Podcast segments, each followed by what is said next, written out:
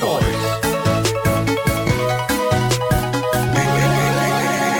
Game Boys.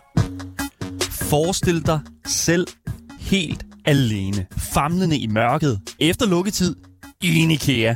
Jeg tror fandme ikke, at jeg vil overnat. Der. Jeg var sådan helt alene, sådan en hel nat i sådan en IKEA der. Men det er altså præmissen for et nyt gyserspil, som, som udkommer på Kickstarter, som der efter sigende har fået den virkelige møbelbutik helt op i det røde felt. Sony kæmper også en hård kamp om at begrænse de her nye God of War Ragnarok spoilere allerede 2 uger inden spillet faktisk kommer ud. EA åbner også op for mere sådan i forhold til fremtiden og hvordan det kommer til at se ud for dem, når det kommer til studiets kommende Marvel-spil. Og så ved vi altså også endelig, hvad Sonys PlayStation VR 2 det kommer til at koste. Og ja, det er altså dyrere end hvad selve konsollen, som er påkrævet til, at det hele fungerer, egentlig koster. Så det er altså noget af en nyhedsdag i dag for jer, der sidder derude og er gaming-industri-interesseret. Mit navn er Daniel Mølhøj, og med mig i studiet, der har jeg også en anden, der er relativt interesseret i sådan den slags. Det er dig, jeg skal booke. Velkommen til. Ja, de kalder mig ham, der er meget interesseret. Ja, det gør de, og ja. Det, jeg forstår ikke helt, fordi du plejer faktisk bare at være sådan middelmåde interesseret. Ja, men ja. Jeg ser lige præcis. Ja, det der. Hvis du sidder derude og også er relativt interesseret i det, som vi kan finde på at snakke om herinde på programmet, ja, så skal du altså skrive det ind til os på nummer 92 45 99 45. Og du kan også skrive til os i vores live-chats på Twitch, YouTube og i vores 24/7-app. Links til Twitchen, Instagrammen og vores fællesskabs-discord, ja, det finder du i vores podcastbeskrivelse. Sammen med et link til vores giveaway, som vi i dag på vores stream, efter vi har været radioen her, finder en vinder på. Så hvis du vil se dit navn blive trukket live, så kan du altså gå ind på Twitchen og se det blive trukket der. Og så, ja der er godt. Du kan altså stadig nå det, mens vi er live her i radioen, så glæder dig virkelig meget til at vinde, selvfølgelig. Det er klart. Du skal jo vinde.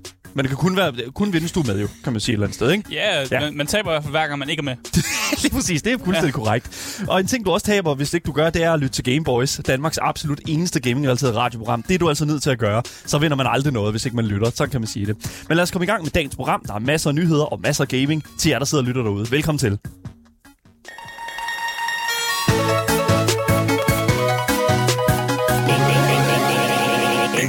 Men vi starter altså ud med at snakke om det bedste, som er kommet ud af Sverige. Ja. Nemlig IKEA. Det må man og kødboller. Jamen, det er jo en del af det. Det er rigtigt, det hænger sammen. De hænger sammen. IKEA har kødbollerne. Okay. Det er klart. Fordi IKEA har nemlig sendt et cease and desist brev, som på dansk egentlig bare er et brev, hvor man siger, kan du så lade være? Kan du lade være med det der? Kan du lade være med det der, de hiver dig i ret? Og det er de sendt til en solo indie-udvikler, som hedder Jacob Shaw. Mm. Og det har de gjort, fordi at han har lavet et spil, som åbenbart har for mange elementer, som trækker på IKEA-brandet. What? Come on, det er okay. Ja. Han har nemlig lavet et spil, som hedder The Store Is Closed. Ja. På dansk, butikken er lukket. Det bliver meget jysk i dag. Ja, det gør det virkelig.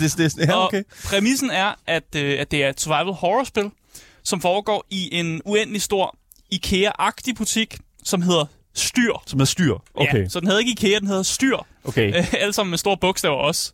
Og i butikken, der skal man undgå monstre, som er iført en gul uniform med sådan blå striber. Og det ligner jo også meget den uniform, som IKEA-medarbejdere har på. De har nemlig også en gul uniform med blå striber på. Altså, nu kigger jeg jo lige... Nu kigger jeg jo lige på den her... den her artikel her, og jeg ser nogle billeder fra det her spil her. And I gotta say, man... Der er nogle ting, der godt kunne ligne, at det var en IKEA, der har noget at gøre. Well. Hvis man også går ind på Kickstarter og kigger på nogle af de andre billeder, som er kommet ud om det her spil, så er der en masse ting, som godt kunne pege på, at det har været inspiration for det hele. Så IKEA simpelthen sendte det her brev, hvor de har bedt Jacob Shaw om, at på 10 dage ændre alting, der kan associeres med IKEA-brandet. Og der er jo nogle detaljer allerede her, der gør det til en meget interessant historie. Først og fremmest, så spillet er altså ikke ude endnu. Nej. Det er ikke udgivet endnu. Det er ikke udgivet endnu. Altså, der er 22 timer tilbage af den her Kickstarter her i hvert fald, hvor man så stadig... lige præcis. Men altså, Kickstarter har allerede fået 1.777 på stående tidspunkt. Ja, det er over en halv million. Det er over en halv million danske kroner. Det er en over en halv... Ja, altså, det er 1.777 backers, og så er det selvfølgelig, hvad står der her,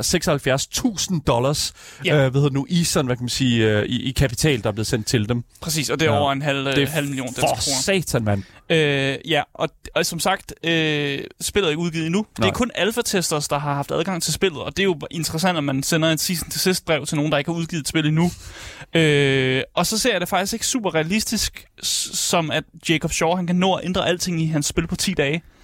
Det virker som det er en meget, meget stor task, ene mand, at skulle kunne gøre det, så IKEA bliver tilfreds med det han ændrer det til. Det kunne godt se sådan ud, men altså, han har jo pengene til det nu, kan man sige. Altså. Ja, man har så ikke en person for helvede. Nå, wow. Han har jo penge til at hyre nogen nu, jo. Ja, og så kan man jo også argumentere for, at mange af de elementer, som er i spillet, er bare ting, som du vil kunne finde de fleste sådan gigantbutikker, og ikke nødvendigvis er sådan bundet til IKEA. Mm. Men med det sagt, så kan jeg dog med ret stor sikkerhed sige, at Jacob Shaw nok har baseret sit spil på IKEA, og mere nøjagtigt, så har han faktisk baseret sit spil på en SCP, som hedder SCP-3008, og det er en SCP, som hedder Infinite IKEA. Ja. Og den har jo nok baseret sit spil på, og det kan man se, fordi i en af hans beskrivelser på hans spil, der skriver han selv, og nu kvitterer jeg oversat til dansk. Kvitterer du? Ja, jeg kvoter. Okay, ja. Udforsk de underjordiske SCP-laboratorier og byg tårne til himlen for at finde en vej ud. Så han har selv skrevet, at der er nogle SCP-laboratorier, ja. Så det må være baseret på den her SCP-historie, som hedder Infinite IKEA. Jeg vil sige, det er ret sikkert, at han har baseret sit spil på IKEA. Ja, og det er også det, hvis man ser sådan, hvad kan man sige, det her store logo her, hvis man ser det her skilt her, med, som står med, altså de her gule bogstaver, så er det ret tydeligt, ja, det her, det er en IKEA. Jeg vil dog også sige, at bare lige for sådan, vi bliver ved med at sige SCP, og det tror jeg ikke alle, der ved, hvad er. Ja. Asger, SCP, hvad er det går ud på? Altså, det står for Secure, Contain, Protect, eller sådan noget. Noget af den stil, ja. Okay. Ja, Secure, Contain, Protect. Ja, det står for.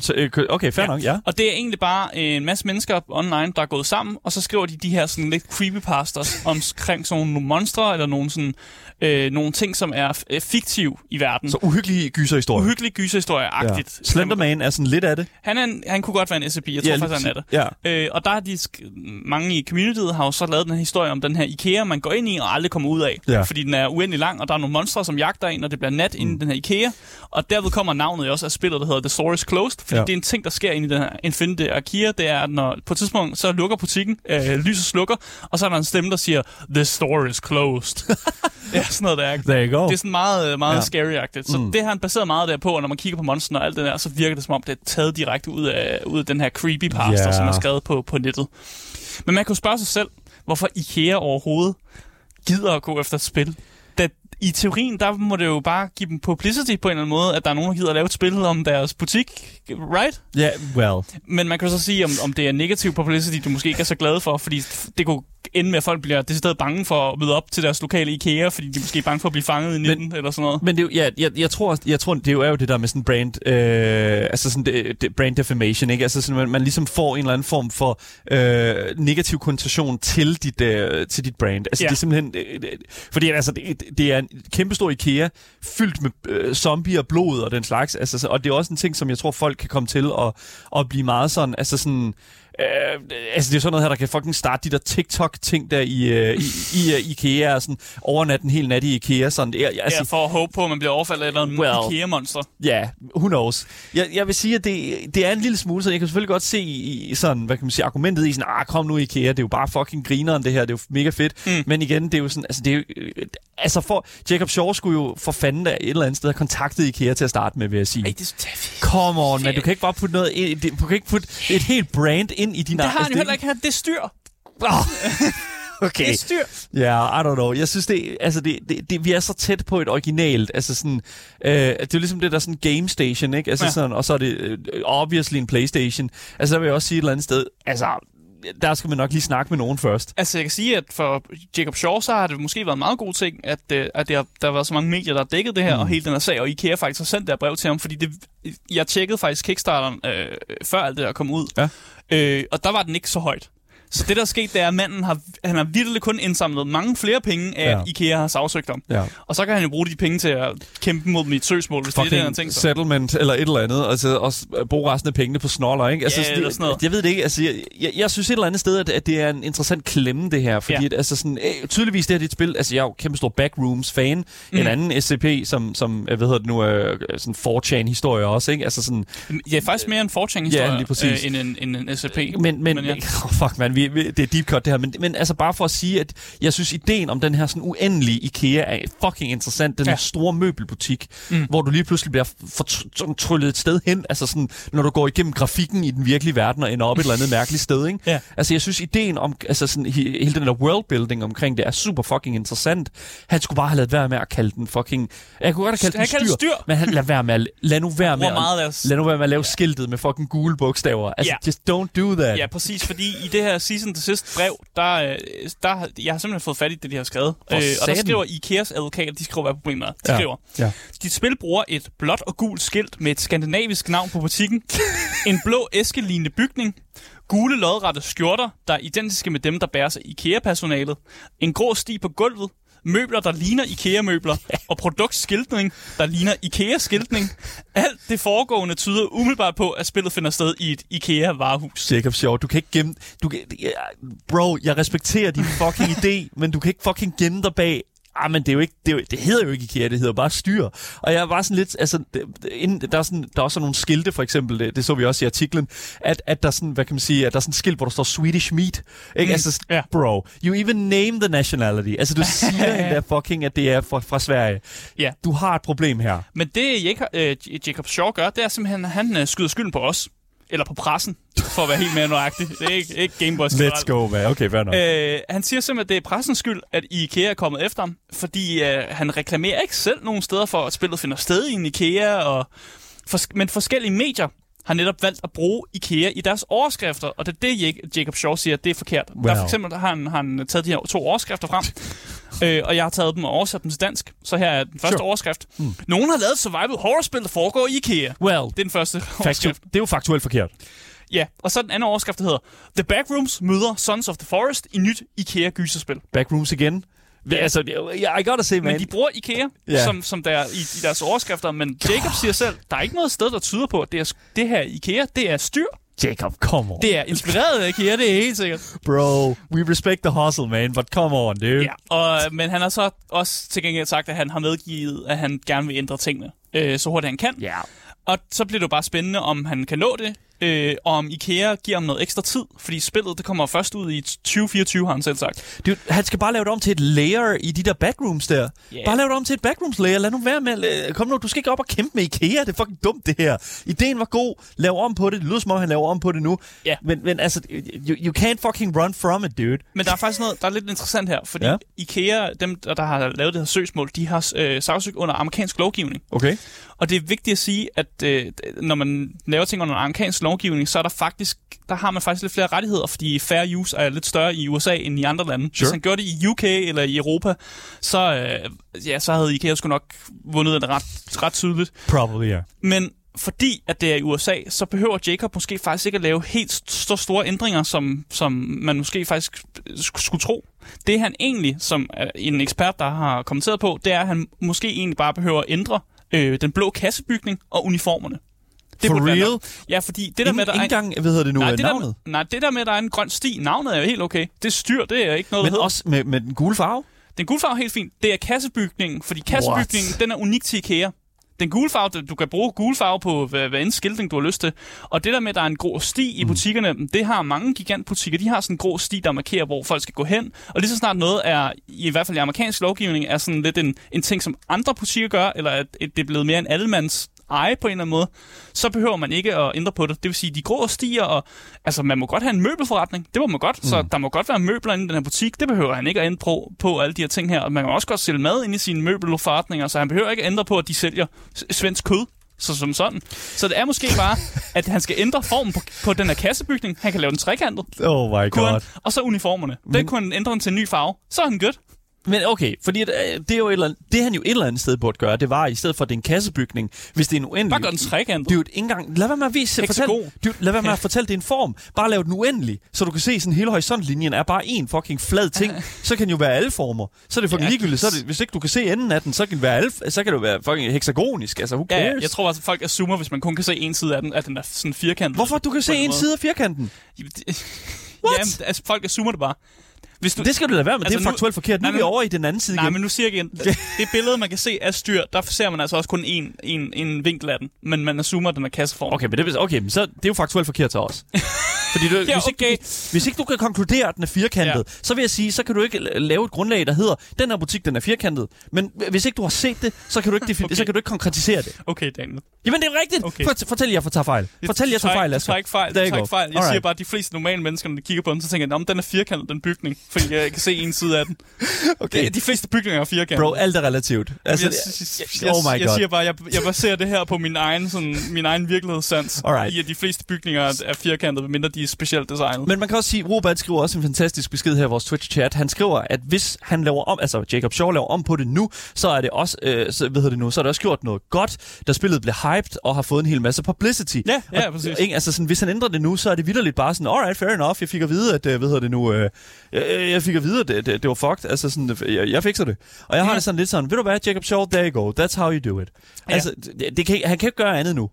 Ja, og der hvor jeg så den her historie fra Kotaku nemlig, der havde Kotaku faktisk rakt ud til IKEA, som faktisk kom med et svar. Let's go. Så IKEA faktisk svarede. Let's go, okay. Og de har sagt, selvom vi synes det er smirrende, at andre er inspireret af IKEA-mærket, skal vi være omhyggelige med at sikre, at IKEAs varemærker og varebeklædning ikke anvendes forkert. Forskellige elementer i videospillet svarer i øjeblikket i udseende til IKEA-mærkets funktioner. Vi har kontaktet skaberne af spillet og bedt dem om at foretage ændringer i disse elementer for at sikre, at dette ikke længere er tilfældet. Ja. De gav udtryk for, at de forstår vores anmodning og indvilligede i at foretage disse ændringer. Det hele burde være i god tid til den forventede lancering af spillet i 2024. Så det virker som om, at Jacob Shaw og IKEA, det er cool. Okay, men I gotta say, det lyder ikke som om, at IKEA er særlig smirret. Hvis IKEA var smirret, så havde de fucking tilladt det. Så jeg tror mere, det er sådan lidt sådan... Jeg er glad for det, men de har en dialog med Jacob, Jacob, og Jacob virker som om, at han har sagt til dem, okay, jeg ændrer det bare. Og så IKEA var sådan et fint, cool. Jamen, altså, super, og det virker også som om, de har givet dem lidt længere snor, fordi der oprindeligt season til sidst letter, der sagde de 10 dage. Og i den her udmelding, der siger de til den forventede lancering, så det virker som om, de har givet dem lidt mere snor. Og ikke kun 10 dage. Let's go. Jeg ved ikke... så længe de IKEA er respektfuld over for det, fordi at, altså fuck it, altså jeg har det sådan lidt sådan, Jacob Shaw, altså gik den, nu får han så at vide, den går ikke, han siger, han vil lave om på det, IKEA melder ud, fair enough, vi giver dig lidt mere tid til det. Prøv det kan også være, han lader være med at lave det om, bare få mere publicity. Okay, nu står, han er nødt til at få, han har fået lang linje af IKEA nu, faktisk med lidt for god vilje for min, hvis jeg skal sige det, men nu må vi se. Altså, jeg synes Jacob Shaw, han skal prøve det amerikanske legale system. Det synes jeg ikke, at skal. Don't do it, man. It's a waste of fucking money, dude. Nå, anyways. Jeg synes, det er fucking vildt, og jeg synes, at det giver en sindssygt god historie, det her. Jeg håber, han laver om på det, dog. Fordi jeg elsker ideen, og hvis der er sådan, vi bare kan komme en lille smule ved siden af IKEA, og så bare, altså sådan, alright, det er en butik ligesom IKEA, så det, ja. Sæt norsk kød i stedet for svensk kød, og sådan. Yes, lige præcis. Nu må vi se. Vi holder i hvert fald øje med, hvad der sker i fremtiden her på Game Boys.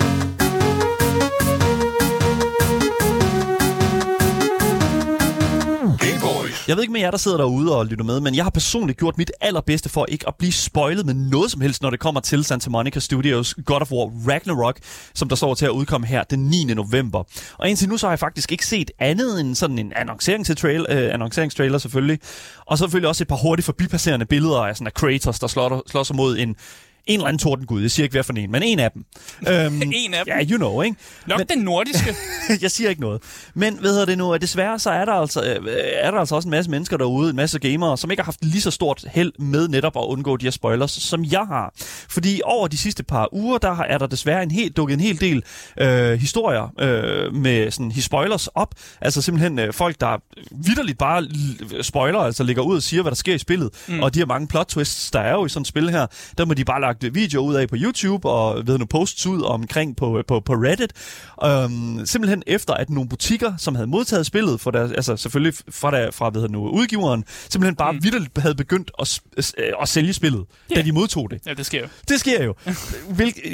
Det er dog uhørt, at det sker 2 uger inden. Altså det synes jeg, det er fucking vanvittigt. 2 uger inden. Ja, men det kommer jo så også med, at normalt når spil de printer noget til disk, så kalder man det Gone Gold. Og jeg lagde også mærke til, at God of War Ragnarok faktisk var ret tidligt ude med at gå en goal i forhold til deres udgivelsesdato. Og det vil sige, at de har været foran i produktionen, ja. Og det vil sige, at de her steder, der sælger spillene, nok har modtaget det før tid, ja. Og så har de tænkt, så er det fordi, vi skal udgive det også, eller komme ud med det før tid, men, eller noget. Men 100%, altså vi er jo altid nødt til benefit of the doubt, ikke? Ja. Men det der også er med det, det er, at det er jo også en genial måde, fordi det her det er jo et virkelig hype-spil, og hvis der er sådan, at der bare har været en lille smule miskommunikation imellem udgiveren og den her butik her. Ja, så kan butikken bare også sådan lidt, hey man, altså, vi vil gerne have en fucking kø ude foran os, altså fair whatever, altså det er jo fuck, altså det er jo, og det man jo sige et eller andet sted, det er jo super fint for dem, der kommer ind og får lov til at spille spillet tidligere, men det gør altså også, at du lige pludselig netop, som vi siger her, dukker en helvedes masse spoilers op på nettet, og den slags, det er jo selvfølgelig beklageligt, men det betyder jo også, at Sony nu er kommet på overarbejde i forsøg på ligesom at få lukket så mange af de her spoilers ned som overhovedet som muligt. Men den kamp, den er jo så godt som umulig at vinde, selv for så stort et firma som Sony. Fordi selvom at de jo bandlyser sådan visse nøgleord sådan på søgninger og den slags, og fjerner en masse af de her posts på Reddit og videoer på YouTube, så kan de jo aldrig fuldstændig slukke den her ildebrand her, fordi det er jo fucking internettet. Ja, yeah, altså, selvfølgelig. Bare nettet. Yeah. Du kan ikke fucking stoppe det. Men her den 30. oktober, der tyede Santa Monica Studios altså til deres absolut sidste mulighed. Altså, og for mit vedkommende også den bedste mulighed. Sidste fucking weapon of choice. Lad være med at udgive spillet. Nej. Nå, som straf, for at folk ikke kunne opføre sig ordentligt. Fucking whipping. Nej. Så kan I lære det. Asger, en Twitter-post. Om det er jo sådan, man løser verdensproblemer. Det er jo sådan, man løser verdensproblemerne i dag i hvert fald. Ja. Fordi her kunne vi blandt andet læse Santa Monica Studios skrive følgende. Vi beder jer venligst tage hensyn til de mange fans, der ikke ved et uheld ønsker at se klip, gameplay eller historiespoilere og undgå at dele dem videre. Vi gør vores bedste for at begrænse eksponering af ikke godkendte optagelser og skærmbilleder, men sandheden er, at vi ikke kan fange alt. For de af jer, der ikke vil risikere at se noget før lanceringen, anbefaler vi kraftigt, at du slår alle søgeord eller hashtags forbundet med spillet fra til udgivelsesdagen.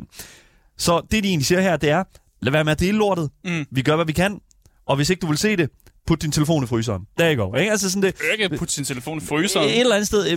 Put den i noget vand, og så put den i en, put den i fryseren. Det så det være med at være på Twitter i nogle dage og sådan noget. Altså. Asger, det ved du godt. Det kan ikke lade sig gøre. Det kan da sagtens. Jeg er ikke på Twitter. Det kan ikke lade sig gøre. Jeg har ikke set nogen spoilers fra nogen steder overhovedet. Nu vil jeg så også lige sige, Asger, du I don't know. Altså, du sidder og spiller spillet. Ja, det gør jeg, men jeg har jo ikke set spoilers på nettet. Okay, fair enough.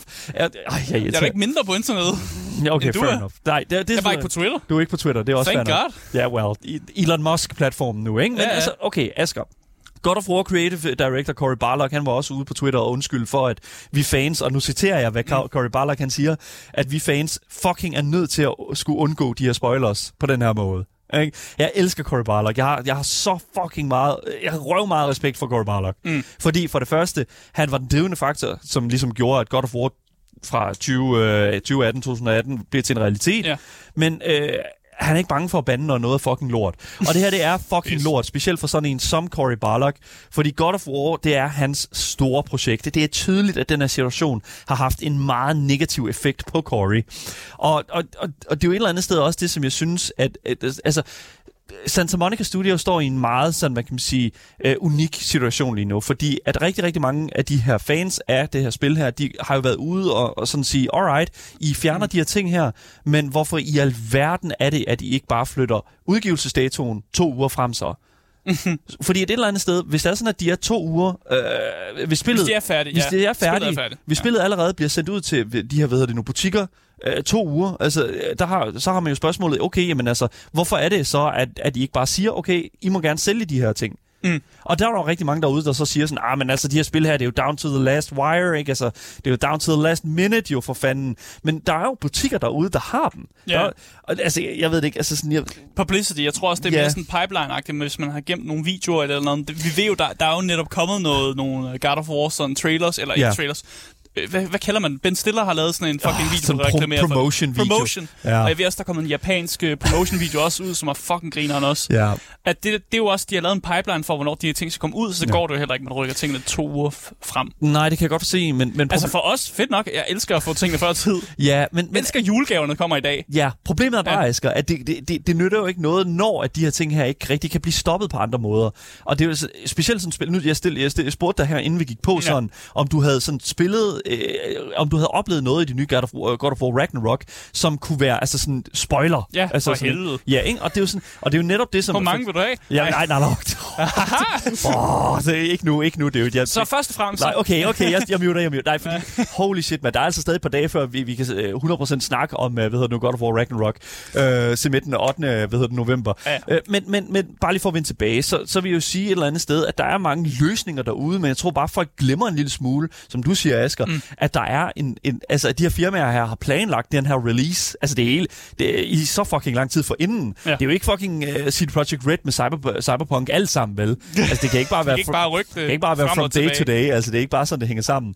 Men jeg sidder her på kanten af mit sæde, og jeg er irriteret, fordi jeg har sagt til Asger, du skal ikke fortælle mig noget som helst om det her spil her. Nej. Og det er sådan, tror jeg virkelig, der er mange, der... Jeg har hverken set trailers, jeg har ikke set noget som helst andet end det promotion-materiale, som vi selvfølgelig har vist her på programmet. Det har som sådan bare været den her sådan annonceringstrailer, fordi den ikke... Altså, jeg synes, den var en lille smule spoilerish, men det er også bare mig, der er sart. Så det er, hvad det er. Uanset hvad, så lad alt det her være en advarsel til jer, som der er ligesom mig, helst bare gerne vil gemme mit første gode, God of War Ragnarok-indtryk til, når vi anmelder det her på programmet den 8. november, selvfølgelig. Så luk ned for alle videoer, der har God of War i titlen, som for eksempel gameplay, eller sådan clips fra spillet, den slags.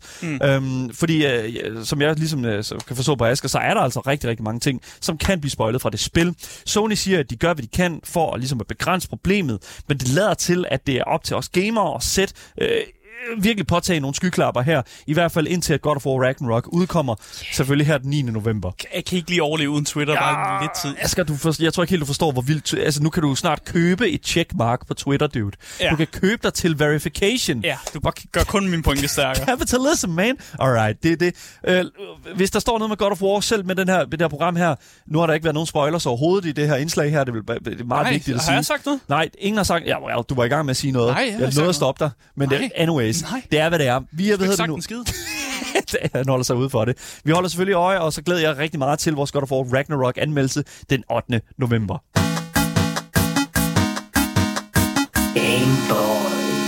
Vi skal snakke om EA. Her for nylig, der kom det nemlig ud, at EA, de skal producere 3 kommende store sådan Marvel-spil. Og EA, de kommenterede ikke så meget på det, da det ligesom kom ud. Men det skete via det, der hedder et earnings call, som er der, hvor en masse investorer, de simpelthen kan få lov at stille nogle spørgsmål. Så var der en investor, der lige tænkte, at han skulle lige rejse op og spørge, hvad handler den der Marvel-aftale om? Han var også meget jysk, åbenbart, da han skulle spørge om det. Og så valgte de simpelthen at svare på det, fordi det skal de jo gøre, når investorerne ligesom spørger om noget, så skal man svare på det. Og for ligesom at forstå den her aftale, så skal man egentlig bare huske, at Disney, de ejer Marvel, og Disney, de ejer også Star Wars. Hvorfor nævner jeg også, at de ejer Star Wars? Det er jo fordi EA, de har lavet en helvedes masse Star Wars-spil. Jeg ved ikke lige helt præcis, hvor mange. Altså, der er jo Battlefront-spillene, vi har, selvfølgelig Jedi Fallen Order, og så har vi selvfølgelig også, alle de, vi har Squadron og sådan noget. Ja, Squadron, ja, selvfølgelig også, og hvad har I ellers udgivet af Star Wars? Der er også nogle mobilspil og sådan noget, ja, Lego Star Wars, der går det, men jeg ved ikke, om det er EA, eller om det bare er Lucasfilm, eller LucasArts, hvad de hedder. Anyways, de har lavet en masse Star Wars. Ja. Og det er noget, som Disney, de har været faktisk yderst tilfreds med. De har i hvert fald set EA som en pengemaskine. Jeg tror også, EA ser sig selv som en pengemaskine. Så de er altså glade der. Så fordi at Disney ligesom stoler på EA med det her Star Wars franchise, så er de også besluttet for at give dem lidt Marvel. Altså dryppe lidt på dem. Fordi når man drypper lidt på EA, så drypper det ned den anden ende, og så får man også penge. Nej, det er ikke fedt, når du drypper i den anden ende. Det er jo en pengeforretning for dem i hvert fald. Det er. Så vi har allerede fået annonceret et Iron Man-spil, som bliver lavet af det sådan EA-understudie, der hedder EA Motive. Hvis man ikke lige helt er præcis ved, hvem EA Motive er, så kan jeg fortælle dem. Lige nu, der står de til at komme ud med det kommende Dead Space remake. Okay. Det er simpelthen dem, der står bag det remake. Ja. Som faktisk ser, når hvis man har set noget gameplay, ja. det ser godt ud. Ja. Det virker som et godt remake. Og så ved vi er også, at det her Iron Man-spil, det bliver et singleplayer-spil. Og at EA Motive, de har lovet en original historie fra universet. Og det er lidt interessant, fordi jeg ville have forestillet mig, at EA måske var gået den der, du ved, Square Enix-vej, hvor man smider alle adventuresne ind og siger, du spiller bare som en helt, du sammen med dine venner eller uden dine venner eller sådan noget. Men det virker som om, de har lavet en fokuseret Iron Man historie, som også er original, altså noget, man ikke har set fra comicsene, hvis man læser dem, og man heller ikke har set fra de film, der er derude.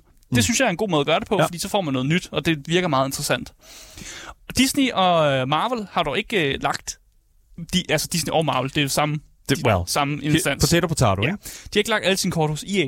Og det ved vi jo, fordi at der kommer rigtig mange Marvel-spil ud, som ikke er produceret af EA. Og dem har jeg også lige taget med, bare lige for at nævne, at der bliver altså smidt en masse Marvel-spil ud snart. Ja. Fordi allerede den 2. december står der til at komme det spil ud, der hedder Midnight Suns. Ja. Og det er lavet af Firaxis og udgivet af 2K. Altså, jeg har ikke noget med EA at gøre. Nope. Og så står Skydance New Media også til at udgive et spil, der hedder... vi ved ikke, hvad spillet hedder endnu, men de kan man lave et spil, hvor det er Black Panther og Captain America, der ligesom teamer op i sådan et anden verdenskrig-agtigt spil, som har Amy Henning ved roret, og hun er hende, der har skabt Uncharted-serien for Naughty Dog. Okay. Ja, så hun er en veteran. Der er noget potentiale der. For ligesom, ja, der kan være, hun skaber et eller andet fuldstændig fantastisk med de her karakterer også. Ja. Og vi ved også, at EA de får lov at lave de her 3 Marvel-spil.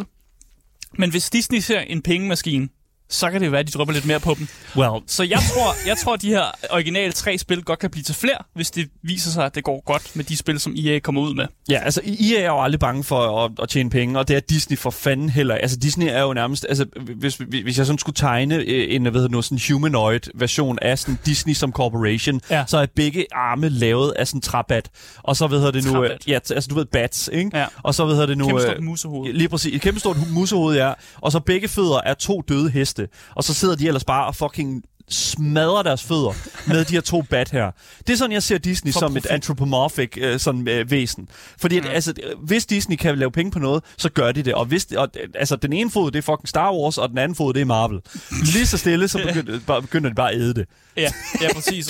Og så EA, det er en tog, eller hvad? Fordi de er også bare en del af det der pengemaskines samsurium. I don't know, man. Sikkert. Men I gotta say, man, det undrer mig overhovedet ikke, at de bliver ved med at lave de her ting her selv, når vi har set, at hvad kan man sige, Marvel egentlig ikke, altså Avengers, fuck, det var lort. Altså, det var altså spillet, ikke filmen for helvede. Well, filmen klarer sig vildt godt. That's fine, ja, filmen klarer sig fint, men spillet er virkelig fucking dårligt. Der skulle de tage en bog, en side ud af bogen hos, Insomniac, der har lavet Marvels Spider-Man, men igen, det kan ikke være fucking... Altså, jeg håber virkelig... Altså, det er også forskellige firmaer her, det er, og det er jo det Marvel og Disney gør. De går rundt til forskellige firmaer og drypper lige lidt Marvel på dem, og så virker det som om alligevel, at de har givet lidt mere til EA, fordi de er sådan et, hey, vi er homies her, I har lavet nogle Star Wars-spil, I kan godt finde ud af det. Nu får I lige 3 spil, hvor de andre firmaer måske lige, okay, I får Spider-Man, I får nogle andre karakterer, sådan lidt forskellige der. Jeg kan så også fortælle, i forbindelse med det her earnings call, så kunne EA vise, at det går økonomisk, går det rigtig godt for EA. Ja. Altså, godt. Jeg har det sådan lidt sådan at sige, det går godt for EA rent økonomisk. Det er det samme som at sige sådan, hey, du bliver nok lidt våd, hvis du hopper i vandet. Fordi at altså sådan, fordi det er bare sådan, de ejer en af de største sådan pengemaskiner, som er altså, deres fodboldspil, FIFA selvfølgelig, ikke? Ja, altså. Og det kunne de også vise til earnings call, at det her altså vokset så større, og det her vokser så større hvert år. Så det kan jo også vise en kæmpe høj profit på, at når folk vil stadig gerne spille fodboldspillet. Ja. Fedt nok. Og jeg synes også bare lige for at adde en ekstra historie til den her, eller at noget ekstra til den her historie, så vil jeg også gerne finde ud af, om den her sådan, tendens med, at FIFA vokser større, om det fortsætter, og franchise jo skifter navn, om det er noget, vi forventer, det bliver ved med. Jeg tror personligt, Ja, selvfølgelig, fordi folk vil gerne spille fodboldspillet. Jeg tror, du undervurderer, og det har vi snakket om mange gange. De ligner, hvad det hedder. De vil bare gerne spille fodboldspillet. Du undervurderer, hvor stærk FIFA-navnet er. Jeg tror jeg virkelig, hvis Fortnite ændrede navnet til fucking, I don't know, altså sådan 2 weeks i stedet for. Ja, det er jo pisse lige meget. Folk vil stadig spille det, fordi det er spillet, hvor man gør de forskellige ting i. Eller sammen med fodboldspillet. Call of Duty, altså nu snakker vi jo omkring sådan, hvor stærkt et navn er. Altså, der er også en grund til, at Activision genudgiver Modern Warfare 2, ikke? Det er jo ikke en genudgivelse. Nej, men altså laver et nyt spil, der hedder Modern Warfare 2. Navnet sælger, Asger. Ja, det, og det Silent Hill 2, ikke? Altså, sådan... Det er ikke kun navnet, det er også karaktererne. Yeah, og det fandt vi ud af, da vi snakkede med Ali, at det er, han har sådan en personlig connection med de her karakterer, som netop er med i det her franchise. Yeah. Så det handler også om noget andet form for genkendelighed end bare navnet. Det er ikke kun navnet, men navnet siger selvfølgelig noget, men når det kommer til sportsspil, så vil jeg personligt jo være ligeglad om NBA 2K ændrede deres navn til, I don't know, basketball go in the hoop. Jeg vil stadig have lyst til at spille basketball go in the hoop, fordi præmissen er den samme. Jeg skal score nogle hoops, når jeg spiller basketball. Altså, ja. Der bliver også skrevet i vores Twitch-chat her, bare de pumper en masse tid og penge i BioWare, så jeg er glad, jeg venter på den nye Dragon Age-titel og Mass Effect, og det, prøv at høre, me too, man, me too. Og, men problemet er bare, at jeg tror, at de her to spil her, det er ikke spil, som kommer til at hive de der FIFA-penge hjem. Så altså, det kan godt være, at de putter meget økonomi i BioWare, men FIFA er prioriteten for EA, og det kommer det altid til at være. Ja, prioritet i sådan noget.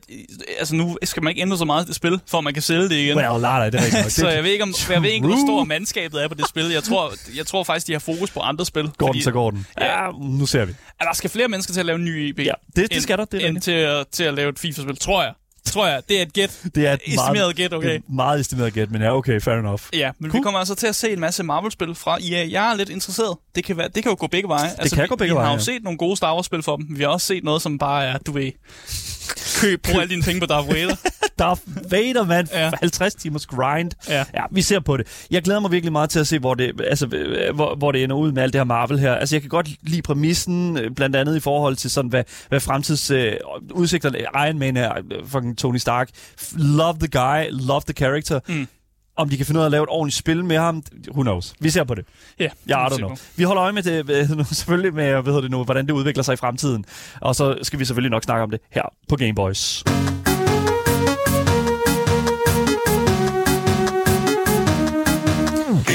PlayStation har længe holdt kortene meget tæt til kroppen, når det kommer til deres næste kapitel i Virtual Reality-bogen under Sonys tag. Først så kunne vi selvfølgelig se kun controlleren, den fik vi annonceret til det her, sådan electronics, jeg tror det hedder CIT eller sådan noget, hvor vi ligesom fik annonceret, hvordan den her controller så ud, og fik en lille smule sådan, ikke? Altså, der ligger godt i hånden, ikke? Ja. Men hvad kan man sige, så fik vi jo så også nogle meget begrænsede specs, hvad der skulle være i det her headset, og til sidst så fik vi da også at vide, hvordan det her headset kom til at se ud, sådan rent designmæssigt. Men de sidste brikker manglede altså stadigvæk at blive lagt på bordet, såsom for eksempel udgivelsesdatoen for det her headset, og hvad der er inkluderet i kassen, og selvfølgelig også nok vigtigst af alt, hvad det hele skal komme til at koste. Hvad for nogle spil vi får på headsetet? Vi vidste allerede lidt, hvad for nogle spil, der kom på headsetet. Vi havde jo fået den her lille teaser-trailer, selvfølgelig fra Guerrilla Games, som jo er det her, Horizon spin-off, der hedder The Mountain. Call of the Mountain, tror jeg, det hed. Men det, som jeg tror rigtig mange, de sådan sad og holdt meget øje med, det var jo netop sådan, hvad skal vi betale for det her, ikke? Fordi vi har haft dårlige erfaringer med, hvad kan man sige, den tidligere PlayStation VR, løsning på, udgivelsesdagen og den slags rent prismæssigt. Og det er jo sådan en ting, som brister eller bærer rigtig meget for forbrugerne. Og nu koster PlayStation 5 altså også rimelig meget. Det er lige præcis. De hævede jo prisen på PlayStation, fordi at det åbenbart ikke kunne løbe rundt med deres nuværende situation. Jeg ved, Xbox er i lignende situation, hvor de taber sådan $200 på hver Xbox, der bliver solgt. Det kan ikke være nogen gode ting, men altså nu igen, altså, det er ikke fordi Microsoft mangler penge i øjeblikket, tror jeg. Men jeg tror stadigvæk, at det her det er en relativt stort minefelt for Sony, og jeg tror, de har prøvet virkelig at lægge det et ordentligt sted.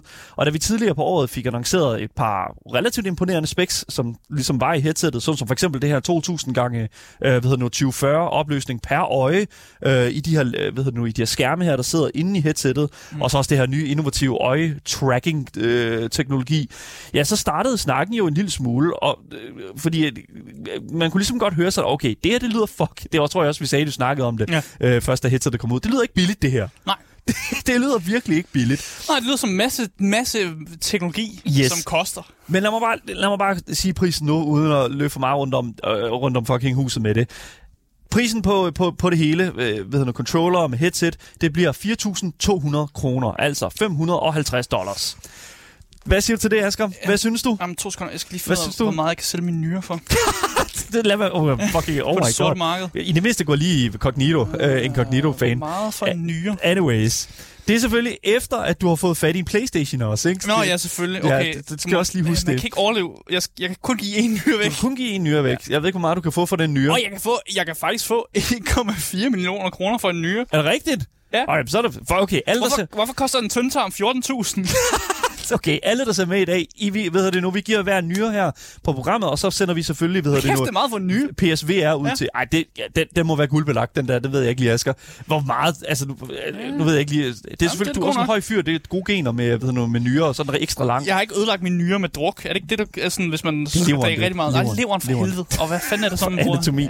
Anyways, det er et gamingprogram, det her. Uanset hvad, så... Ideen var, at jeg prøvede at lave en joke om, at det koster mange penge, og jeg har brug for mange penge. Så jeg kan købe det. Hey bro, I love... Knuckle on it, there you go. Anyways, fucking...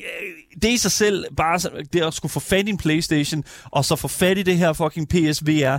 Altså, det kommer jo det hele her VR-eventyr kommer jo til at sætte dig godt nok 7.500 kroner tilbage. Så, fedt. Men man kan sige, heldigvis så har Sony i den her omgang valgt at inkludere controllerne i den her pris.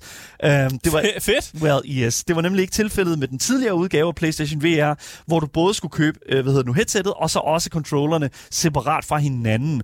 Hvad fanden vil du lave uden controller? Jamen i starten, så kunne du jo spille, for eksempel, du kunne sidde ned, og så kunne du sidde og kigge rundt, og så var det ligesom, hvad kan man sige, i stedet for to joypads, joysticks. Ja, så er det bare den normale controller, ikke? Så er det bare normal controller. Og det fungerede sådan set også fint nok, det var ganske fint. Problemet er bare, det er ikke den rigtige løsning sådan med virtual reality. Du bliver ikke rigtig immersed i din oplevelse, hvis du sidder der med sådan en fucking controller. Det er ikke super, super fedt. Mm. Men hvad kan man sige, altså... På det her tidspunkt her med den første VR til PlayStation, der var det sådan, at du skulle som sagt købe de her controllers. De kostede 700 kroner ud over selve headsettet. Men jeg vil sige 4.200 kroner. Mm. Jeg kan lige så godt sige, jeg er faktisk overrasket over det her prisniveau. Jeg havde faktisk troet, det ville være dyrere. Du troede, det ville være dyrere? Jeg havde faktisk troet, det ville være dyrere, fordi for det første, de her linser her og de her skærme her, det er virkelig høj teknologi, altså det er virkelig big technology. Den her, eye-tracking-system er noget, som bliver puttet rigtig meget i. Der er også en masse rumble features i headsettet også. Der er rigtig mange ting, der foregår i det her nye PlayStation-headset, som jeg tror, som jeg i mit hoved bare var sådan, alright, det bliver lidt sådan... Det bliver lidt en indeks, altså Valve Index-oplevelse i stedet for. Mm. Det blev det så ikke. For at lige sige Valve Index, der skal du altså betale op mod 9.000 kroner. Der kan du så bruge det til, PC'en og bruge det til alle mulige forskellige spil, hvor at PlayStation VR kun kan bruges på PlayStation. Så det er jo, hvad det er. Og man kan sige, vi snakker jo dyrt, vi snakker ikke dyrt. 4.200 kroner, det er mange penge, det er det jo. Det er mere, end man skal betale for en digital PlayStation. Yeah. Jeg tror, hvad er det, 3.300 for en digital PlayStation? Og jeg vil næsten sige, jeg ved ikke, om det er kontroversielt at sige det, men der, hvor VR-spilsmarkedet er lige nu, ikke det værd. Det er ikke... Lad os nu se, Asger. Jeg siger, det kan godt udvikle sig. Der kan godt komme nogle vildt gode VR-titler, men der er altså ikke så mange af dem endnu. Men fordi jeg vil også lige sige, at altså hele det her venture her, som Sony er ude på, vi er jo slet ikke lige så langt ude i fucking hampen, som for eksempel Meta er lige nu i forhold til deres VR/AR-headset. Det her headset, der hedder Meta Quest Pro, som åbenbart kommer til at koste op mod... Og hold nu fast, 14.000 kroner for det fulde produkt, bro. Det var det, jeg skulle... jeg kunne sælge min tyndtarm for. En tyndtarm, fucking, så kan du få lov til at få der, Meta Quests nye headset. Holy shit, dude. Ja. Det er fucking vanvittigt. Altså, nu er det ikke nogen overraskelse, at der er nogen på Meta, som åbenbart ryger crack. Det vidste vi godt. Det kommer ikke så nogen overraskelse. Men Mark Zuckerberg måske? Jeg ved ikke, hvad Mark Zuckerberg... Kan Robotter godt ryge crack? Ja, Lizards kan jo, og det er han. Det er ham, han er sådan lidt en blanding af Lizard og... Anyways, vi skal ikke snakke om Mark Zuckerberg.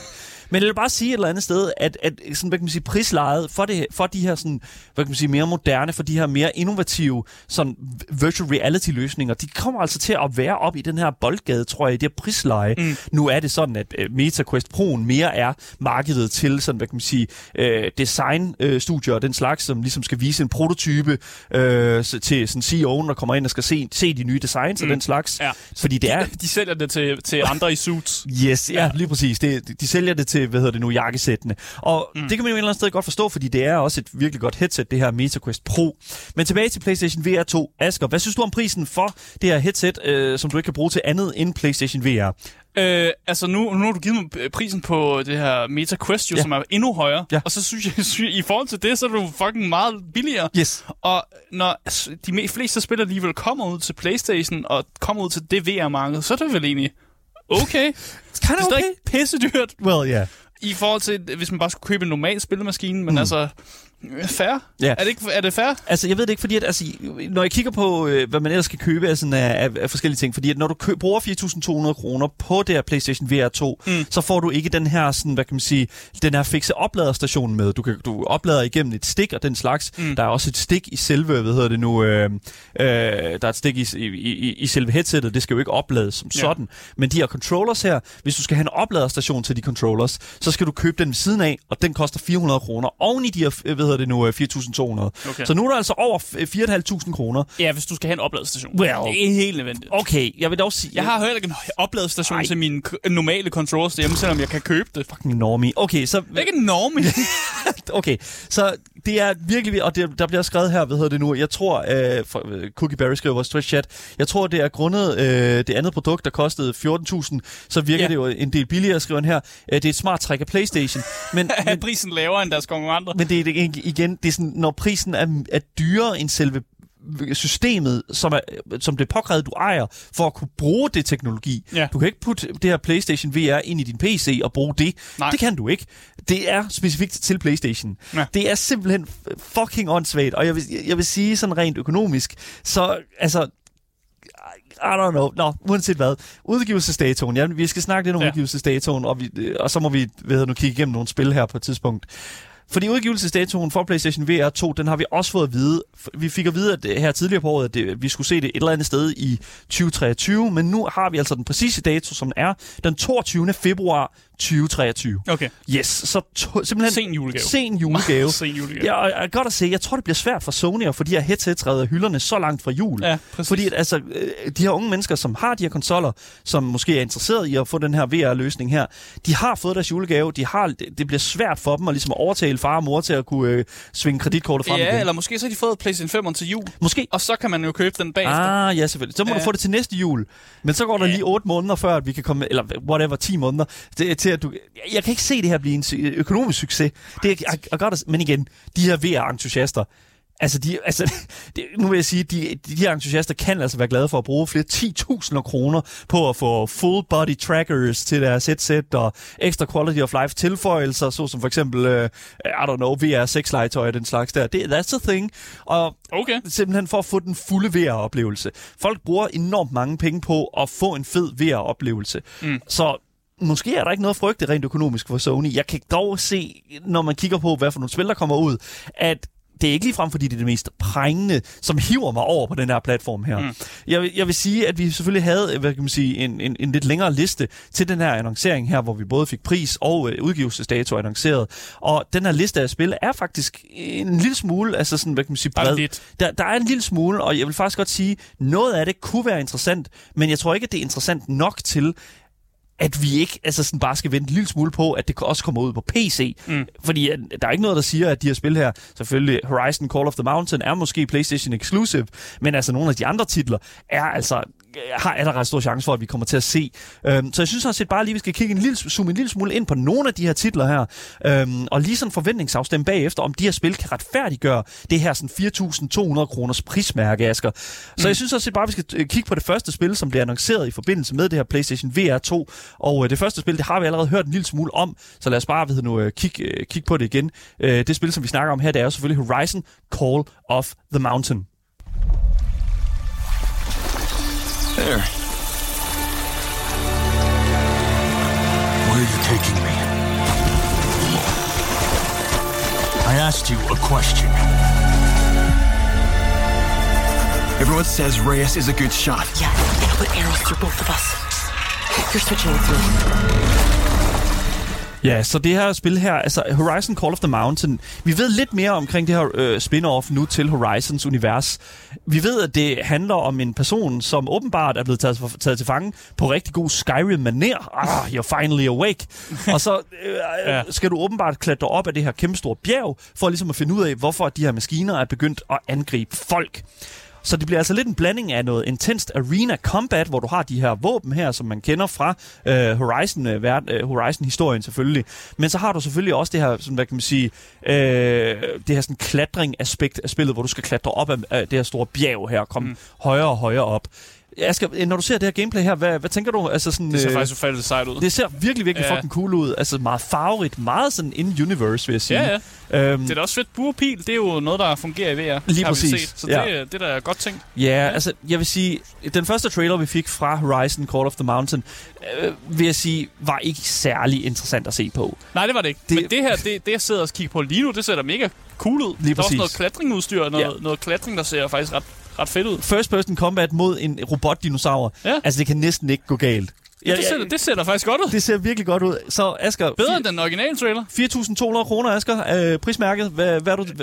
Altså, det er godt spil. Er du, jeg er ikke solgt på prismærket endnu, nej. Okay, fair enough. Jeg skal have lidt mere. Du skal have lidt mere, ved du hvad? Fordi jeg har faktisk lidt mere til dig. Fordi det næste, det er noget, som vi faktisk... Det er dansk produceret nærmest. Det er i hvert fald lavet af Supermassive Games. Det er et spil, som faktisk kommer fra noget, vi har snakket om tidligere her på ugen. Nemlig fra The Dark Pictures Anthology. Som var med på et selvfølgelig jeg snart ude med et nyt spil, The Devil in Me. Ja.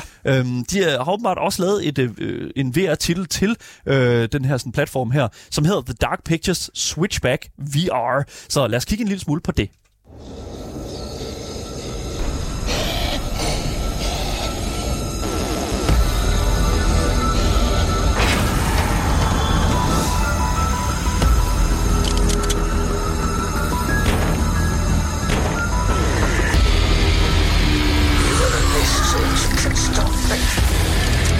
Alright, så vi ser noget gameplay her, Asger. Ja. Kan du ikke prøve at forklare mig, hvad der sker på det gameplay? Man kører en rutsjebane, og så skyder man. Det er ligesom den der underlige forlystelse i Tivoli også, hvor man også kører sådan dem og skal skyde nogle forskellige ting. Præcis, det er vildt. Du sidder i en rutsjebanevogn med et par pistoler. Ja. Og så, skal du ellers bare skyde ting, der bliver kastet imod dig, og skyde zombier og den slags der. Men det, der er interessant i den her trailer, det er, at de siger, at der er nogle enkelte baner, hvor du simpelthen ikke må blinke. Ja. Og det synes jeg er fucking fedt, fordi det bruger jo netop det, som vi snakkede om her med PlayStation VR's eye-tracking feature. Ja. Det her med, at du simpelthen headsetet kigger på dig, når du, når du spiller spillet. Mm. Jeg synes, det ser fucking interessant ud, det her. Men Asger, 4.200 kroner, er det nok? Er det nok en rail shooter fra Dark Pages Anthology? Nej, altså de havde succes med deres sidste rail shooter, som også hed Rush of Blood Until Dawn, som faktisk rigtig mange faktisk godt kunne lide. Ja. Så det kunne godt blive godt. Det kunne blive godt. Så 2 stærke titler allerede, synes jeg faktisk. Okay, fair enough. Ved du hvad, så lad mig gå videre, og det her det er altså det sidste vi når i dag. Det er altså i en lidt anden genre, men som jeg faktisk virkelig ser frem til personligt selv det her. En ting jeg håber der bløder ud over PlayStation her nemlig. Lad os bare kigge på det. Det vi nemlig skal snakke om her, det er nemlig Cities VR.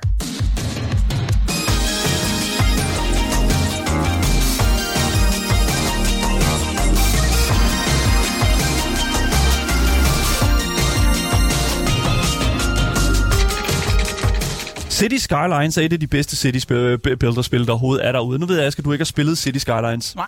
Men det er altså en ting, som de har valgt at annoncere til PlayStation VR 2, at du simpelthen i din virtual reality-hjelm simpelthen har mulighed for at spille hele det her fantastiske City Builder-spil bare igennem fuldstændig immersed i dit headset. Mm. Asger, hvad synes du om ideen om at bygge den her verden her, sådan du hænger i luften nærmest? Det er måske, jeg ved ikke om det er nødvendigt. Er det nødvendigt for en god oplevelse? Nu har jeg spillet en City Builder før. Ja, jeg har også spillet Planet Zoo og sådan noget. Yeah, well, jeg har også spillet Builders før. Jo, men altså. City Builders virtual reality har jeg prøvet før. Okay. Og jeg vil faktisk sige, det er en fucking fed idé. Det er faktisk en ting, som jeg faktisk godt kunne se fungerer rigtig godt, fordi det ligesom minder mig en lille smule omkring det her med sådan at sidde og sidde med sådan et miniatyr, sådan togsæt.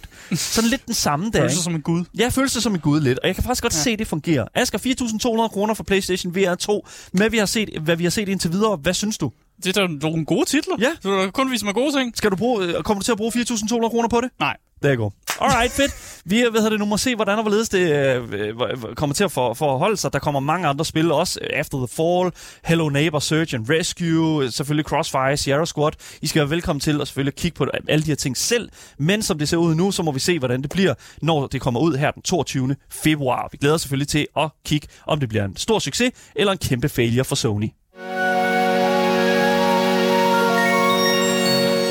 Det var alt, hvad vi havde på programmet for i dag. Tusind tak, fordi I har lyttet med. Husk at følge podcasten alle steder, så misser I aldrig en nyhed, en anmeldelse eller et interview nogensinde igen.